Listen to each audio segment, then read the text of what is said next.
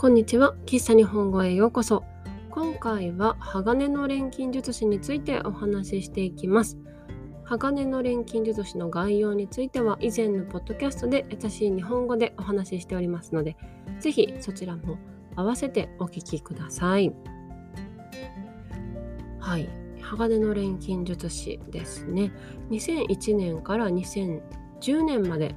月刊少年ガンガンで連載されていたダークファンタジーの少年漫画です。作者は荒川弘さんという方で、えーとね、銀のさじとかアルスラン戦記を書かれている方ですね。そして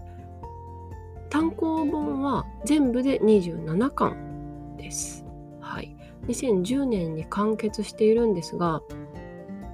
えーとね、めちゃくちゃ人気で今でもねいろいろゲームが出たりとかはい、しております。もうね本当に人気で、漫画はもちろんなんですけどアニメ化もにかいされていますし、アニメ映画にもなってるし、あとは実写映画もね出てますね。はい、本当になんか知らなかったんですが、なんだっけコミックチャワーえーとねボイスコミック違うえっとドラマ シーディー ですね。ドラマ シーディー なんかも出ているみたいですね。本当にすごく人気です。去年だったかな違うの一昨年かも、えー、と連載終了してじゅうねん記念で何かねあの展覧会とかもやっていたみたいですし、どれくらい人気だったかっていうとえっ、ー、とねびっくりするのがにせんじゅうねんにえーと何年だっけにせんじゅうねんのしちがつ号かでハガレンがね終了したんですけど、連載が終了したんですけど、その最終回が掲載されたガンガン雑誌はいつものにわり増しの発行部数だったのに、それがもう完売してしまって、なんと最終回がねその次の次のくがつ号にも載せられる。びっくりですよね。にせんじゅうねんのその雑誌、ね、しちがつ号とくがつ号にハガレンの最終回が載っていたそうです。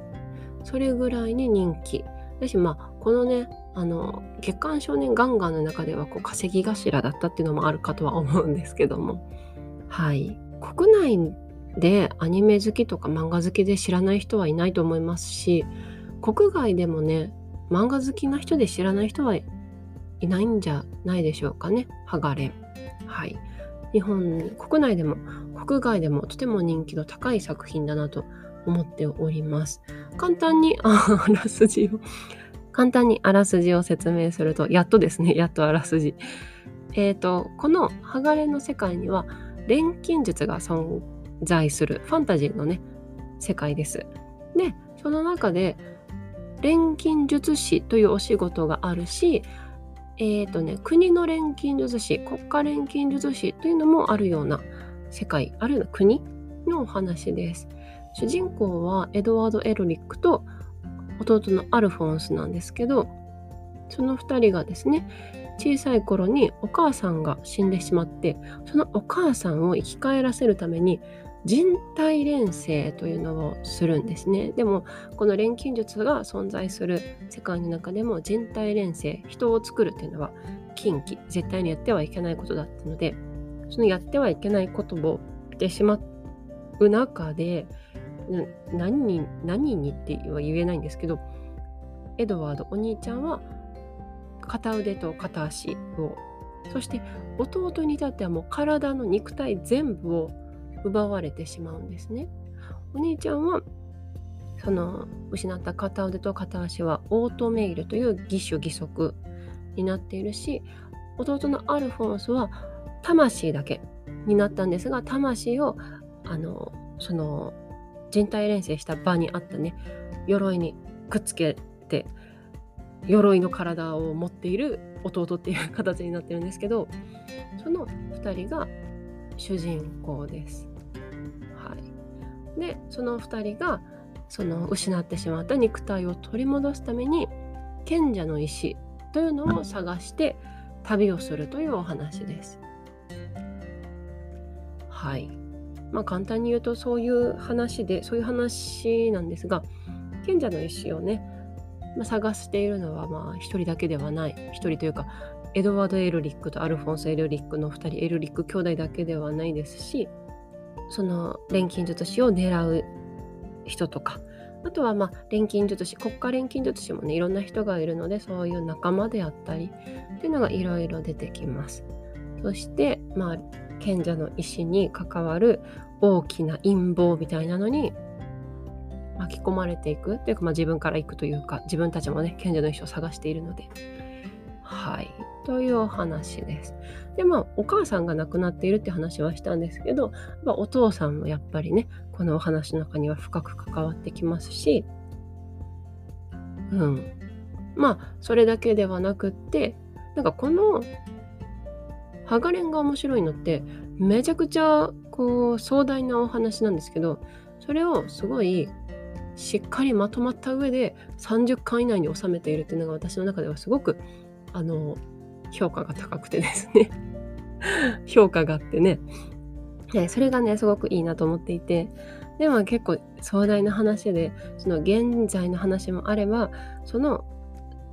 えーと、その国で起こった過去の戦争の話とかね、そういうのがいろいろいろいろいろいろ出てくるんですよ。だけどまあさんじゅっかんで収められるぐらいにはもうキュッと短くなっていて、それがとてもシンプルでね分かりやすく面白いなと思っています。はい、というのが簡単なあのハガレンのあらすじですね。